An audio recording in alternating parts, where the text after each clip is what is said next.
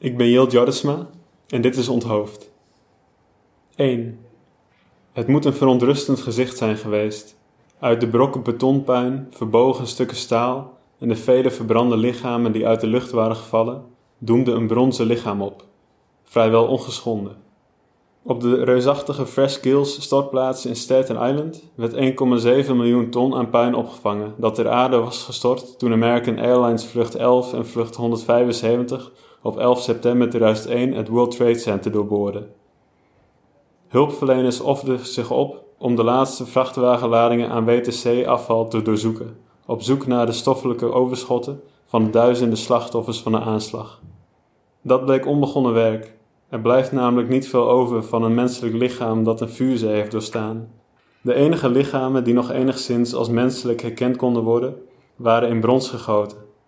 Het waren beelden van Auguste Rodin, vader van de moderne sculptuur. Ze waren afkomstig uit de Rodin-collectie van de verzekeringsfirma Cantor Fitzgerald. Een firma die werd opgericht door B. Gerald Cantor, de grootste privéverzamelaar van Rodin's werk ter wereld. Hoewel B. Gerald in 1996 overleed en een groot deel van zijn collectie aan universiteiten en musea schonk, stonden veel van de bronzen afschietsels die hij had verzameld nog tentoongesteld in de bedrijfslobby op de 105e verdieping van de noordelijke WTC-toren. Op de bewuste dinsdagochtend in september tuimelden die beelden na een afgrijzelijke explosie honderden meters door de lucht naar beneden, om tussen de gloeiende resten van de torens te belanden. Vrijwel allemaal waren ze vernietigd, volledig gesmolten of tot onherkenbaar kleine stukjes verpulverd, op twee na. Een van de drie schaduwen werd teruggevonden, zij het in een behoorlijk verminkte toestand. Rodin had het beeld ontworpen om als ziel van de doden bovenop zijn de poort van de hel te staan, als aankondiging voor het naderende onheil. De schaduw was nu zelf in een daadwerkelijke hel beland. Onvolledig lag hij daar, bijna onherkenbaar zonder linkerarm en zonder voeten, het hoofd gewelddadig van zijn romp gerukt. Ook een 72 centimeter hoge versie van de denker werd aangetroffen tussen de steenresten hij dook op in een foto waarop een brandweerman te zien is die het beroemde beeld heeft herkend en er verheugd mee poseert. Onaangetast zit hij daar, de in contemplatie verzonken man van brons. Hij overdenkt de chaos om hem heen. Ooit stond de denker symbool voor het verstand van een mens en werd hij gezien als de sleutel tot het herstel van de orde in een wereld die in verwarring en wanorde was afgedaald. De brandweermannen die hem vonden hebben het beeld overgeplaatst naar een opslagplaats, waar hij uiteindelijk is verdwenen. Hij wordt nog altijd vermist. 2. Uit het afval, het puin van de geschiedenis, komen soms verborgen, onopgemerkte details naar boven. Er bestaan twee soorten geschiedenis. De ene is de geschiedenis van het verstand, van het bewust vertelde. Het is een verhaal dat zich afspeelt in de tijd, in termen van voor en van na. Dat verhaal creëert afstand tussen iets dat eens gebeurd is en iets dat nu plaatsvindt. Dat kunnen minuten zijn, maar ook dagen, jaren of eeuwen. Bovendien heeft het verhaal een ontwikkeling, een lineair plot. De gebeurtenissen volgen elkaar op, vaak in een logische volgorde.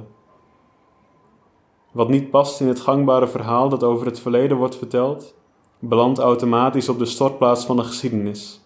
Het wordt op een hoop gegooid, niet opgenomen in een coherent plot dat zich afspeelt in de tijd. Het blijven losse, onverwerkte brokstukken, wachtend om in de vergetelheid te raken. Op die afvalhoop doet de tijd niet de zaken. Ver en nabij, verleden en heden zijn versmolten en één geworden. Het is moeilijk je zo'n plek voor te stellen. Mensen zijn geneigd om de wereld vanuit een lineair perspectief te zien. Dit geldt niet alleen voor de ruimtelijke wereld, waarin we aan de hand van de afstand tussen onszelf en de objecten om ons heen in kunnen schatten hoe die wereld in elkaar zit. Het geldt ook voor de geschiedenis. Die begrijpen we aan de hand van de afstand die zich tussen verschillende gebeurtenissen, tussen het heden en het verleden bevindt. Die afstand noemen we de tijd. Maar wat als die afstand wordt opgeheven? Wat als gebeurtenissen die door een enorme afstand in de tijd gescheiden worden, ineens duizelingwekkend dicht bij elkaar liggen? Zoiets bestaat niet in onze belevingswereld. Toch, hoe contra-intuïtief ook, het komt soms voor. Natuurkundigen zijn op een fenomeen gestuurd dat bekend staat als kwantumverstrengeling. Kleine brokjes materie, zoals elektronen, moleculen en atomen, die ver van elkaar verwijderd zijn in de ruimte, kunnen toch via een vreemde verbinding met elkaar in contact staan. Wanneer het ene deeltje zich op een bepaalde manier beweegt, dan beweegt het andere direct mee. Ze zijn verstrengeld en gedragen zich als één enkel ding. Deze verbinding spot met ons idee van ruimte. Zelfs Einstein wilde niet geloven aan wat hij een spookachtige werking op afstand noemde. Hij bleef geloven in een verborgen macht die de deeltjes op de een of andere manier in contact bracht, die de afstand overbrugde. In 2015 bewees een Nederlander, Ronald Hansson, Einsteins ongelijk. De afstand tussen die deeltjes hoefde helemaal niet overbrugd te worden, toonde hij aan, omdat die afstand helemaal niet bestond. Wij kunnen ons dat nauwelijks voorstellen, omdat we die afstand nu eenmaal met ons lineaire blik waarnemen. Maar kennelijk is er een andere manier van kijken mogelijk, een ander perspectief waarin duidelijk wordt dat de deeltjes in een directe verbinding staan. Wat Hanson lukte met losse deeltjes in de ruimte, zou dat ook kunnen met de tijd. Is het mogelijk een geschiedenis voor te stellen waarbij de tijd, de afstand tussen gebeurtenissen, geen rol speelt? 3. Toen een boer uit Abruzze, genaamd Pignatelli, zich in 1878 als model kwam melden bij het atelier van Rodin, wist de beeldhouwer meteen dat de man die naakt voor hem op de draaitafel poseerde, niemand minder was dan Johannes de Doper. Hij voelde, zo vertelde hij later, dat een verandering op komst was. Ik dacht onmiddellijk aan Johannes de Doper, dat wil zeggen aan een voorloper die kwam om iemand aan te kondigen die groter was dan hijzelf. Tot die tijd had Rodin voornamelijk levensgrote beelden gemaakt die een zeldzame graad van echtheid bezaten. Zijn sculpturen waren zelfs zo levensecht dat het grote publiek en de critici zich eraan stoorden en hem ervan beschuldigden gipsafgietsels van zijn modellen te hebben gebruikt. Hoewel Rodin kon aantonen dat hij zijn figuren wel degelijk met de hand modelleerde, bleef men ze met argwaan bekijken. Bij het zien van de Italiaanse boer veranderde er iets in Rodin en zijn werkwijze. Om verdere verdenkingen te voorkomen en de beschuldigingen te ontkrachten, maakte hij zijn predikende Johannes de Doper groter dan het model zelf. Op die manier kon het onmogelijk voor een afgietsel worden aangezien. Maar om zo'n meer dan levensgroot beeld te kunnen maken, moest Rodin eerst zijn figuur opdelen in afzonderlijke stukken. Ledematen, tors, kop en handen, en die later samenvoegen tot één enkel lichaam. Rodin zag zichzelf daarom gedwongen de eenheid van het lichaam op te geven. Hij moest zichzelf aanleren anders naar de mens te kijken, hem op te delen in fragmenten, hem te deconstrueren. Aanvankelijk deed hij dit alleen met het oog op een latere reconstructie van zijn figuren, maar dat veranderde. Na talloze lichamen te hebben ontleed en de schoonheid en kracht van de losse delen ervan te hebben gezien, kwam het hem zinloos voor om nog aan volmaakte beelden te werken. Rodin's secretaresse, Marcel Tirel, heeft beschreven hoe Rodin op een dag zeer geïrriteerd door zijn atelier liep en plotseling uitriep: Ik maak nooit meer iets in zijn geheel. Hij liep op een afgietsel van zijn Johannes af en sloeg er zo krachtig tegenaan dat het hoofd van het beeld brak en door het atelier vloog. Zonder hoofd kreeg het beeld een geheel nieuwe betekenis. Rodin besloot er ook de armen af te breken. Door de verminking kwam het accent op de beweging in het beeld te liggen, waardoor iedere associatie met een bepaalde identiteit kon worden losgelaten. Het sculptuur kreeg daarom een nieuwe titel: De lopende man. Het was slechts een fragment van een mens, een figuur van louter romp en benen. De indruk van het onvoltooide, zoals Rodin het noemde, moest de toeschouwer dwingen het beeld als ding op zichzelf te bekijken. Men kon het niet in een verhaal plaatsen of koppelen aan een gebeurtenis, omdat er geen punten van herkenning meer waren. De omhoogwijzende vinger en het karakteristieke gelaat van de heilige waren verdwenen. Rodin wilde daarmee laten zien hoe de wereld echt is. Hij toonde, schreef hij, de mysterieuze golflengte die verstoord worden door wat vereist is. Daarmee doelde hij op de eisen die gesteld werden aan beeldhouwwerken in die tijd. Die moesten refereren aan iets in de buitenwereld en in een bepaald, vaak christelijk of mythologisch verhaal passen. Rodin legde een wereld bloot die buiten die verhalen bestond. Vanuit de losse onderdelen die de wereld opmaken, wilde hij nieuwe verbanden leggen. 4. Over Johannes de Doper bestaan veel verhalen. De prediker die leefde omstreeks het jaar 30 van onze jaartelling wordt gezien als een belangrijke schakel tussen het Oude en het Nieuwe Testament.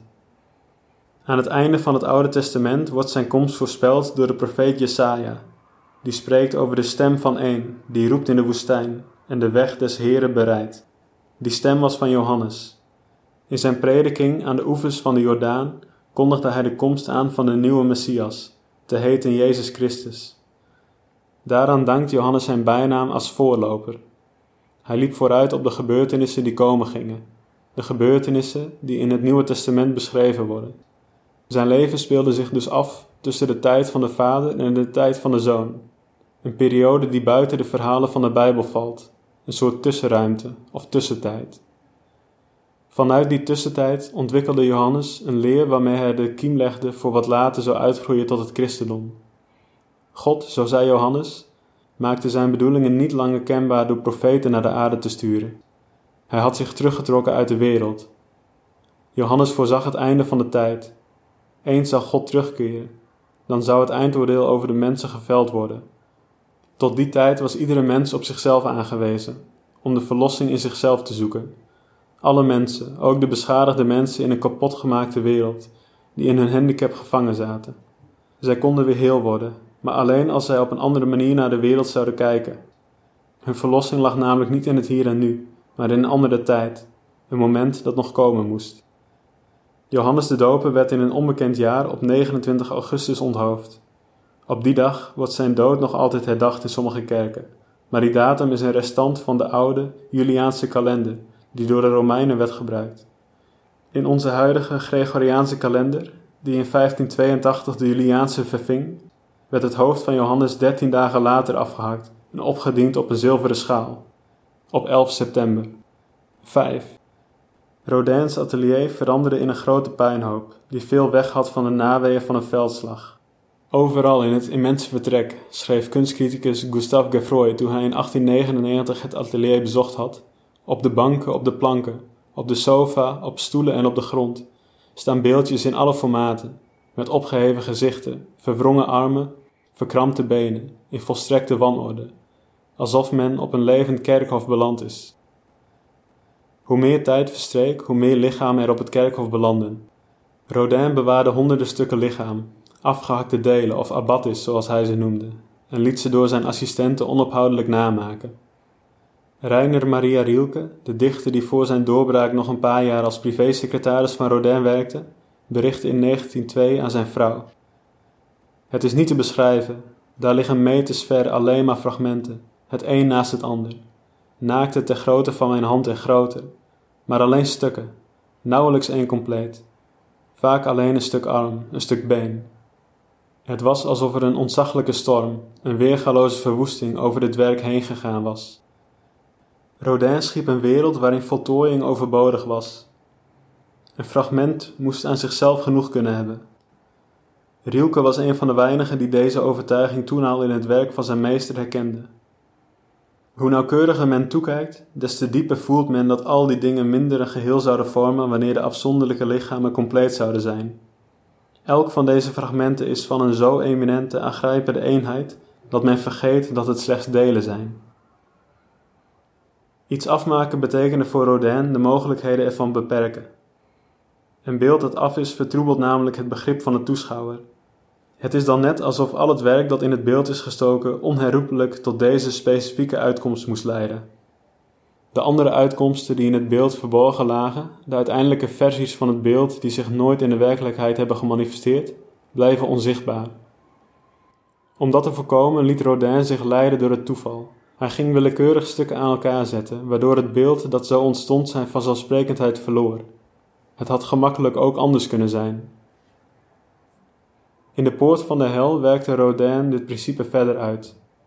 Twintig jaar lang was hij bezig met het samenstellen van dit meesterwerk zonder het ooit te voltooien. De poort van de hel was een voorbode van een wereld die nog komen ging, een infernaal universum waarin leidende en verstrengelde figuren zichzelf gespannen vastklampen of zelfs van de torenhoge constructie naar beneden tuimelen. De drie schimmen die in een gekwelde houding boven de poort uitsteken, komen voort uit Adam, een beeld dat Rodin van de eerste mens maakte. Die Adam had van Rodin een hand met een opgeheven vinger gekregen, gelijk aan de Adam van Michelangelo, die via zijn vingers in contact staat met God.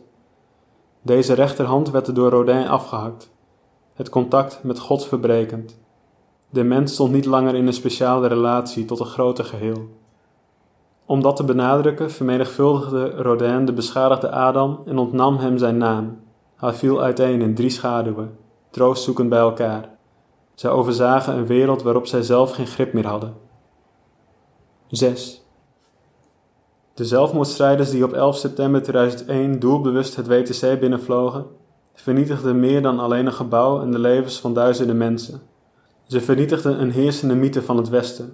Hun aanval op het economische centrum van de wereld was voor velen zo absurd, zo onbegrijpelijk, onverklaarbaar en onredelijk, dat hij juist daarom zo bijzonder effectief was. In het helse, oorverdovende lawaai van die aanslag weerklonk het werk van Rodin. Het was het geluid van een ondeelbare eenheid die werd gedetoneerd, van een fundament dat werd weggeblazen en waaronder zich een onmetelijke diepte openbaarde, een wereld zonder perspectief, de willekeurige werkelijkheid. De hele chronologie van de westerse geschiedenis werd op de schop gegooid. Sentimenten en gewoonten uit lang vervlogen tijden werden ineens opnieuw opgevoerd.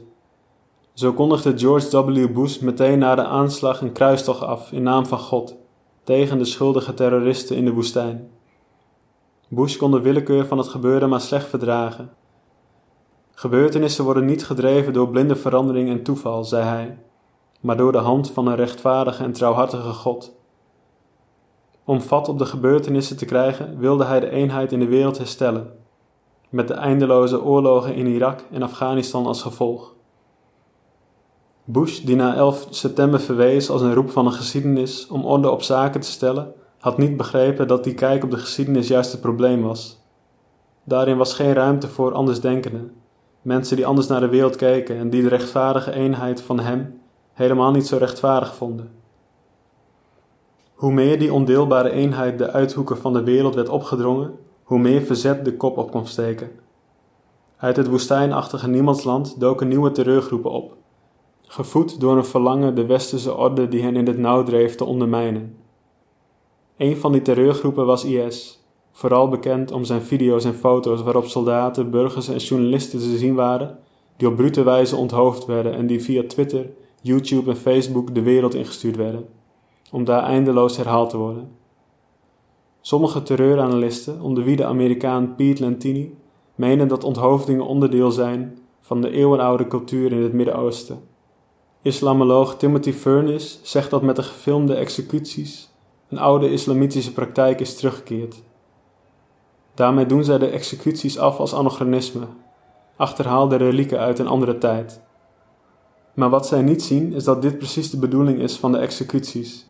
Het tentoonstellen van losse hoofden en verminkte onsamenhangende lichamen ondermijnt de eenheid. Niet alleen de eenheid van het menselijke lichaam, maar ook de eenheid van de geschiedenis. Gebruiken waarvan wij dachten dat ze tot het verleden behoorden, zijn ineens duizelingwekkend dichtbij in het hier en nu. De vaste grond van het heden ontploft en spat in stukken uiteen. Onze lineaire geschiedenis verliest haar vanzelfsprekendheid, alsof er een weergaloze verwoesting overheen is gegaan.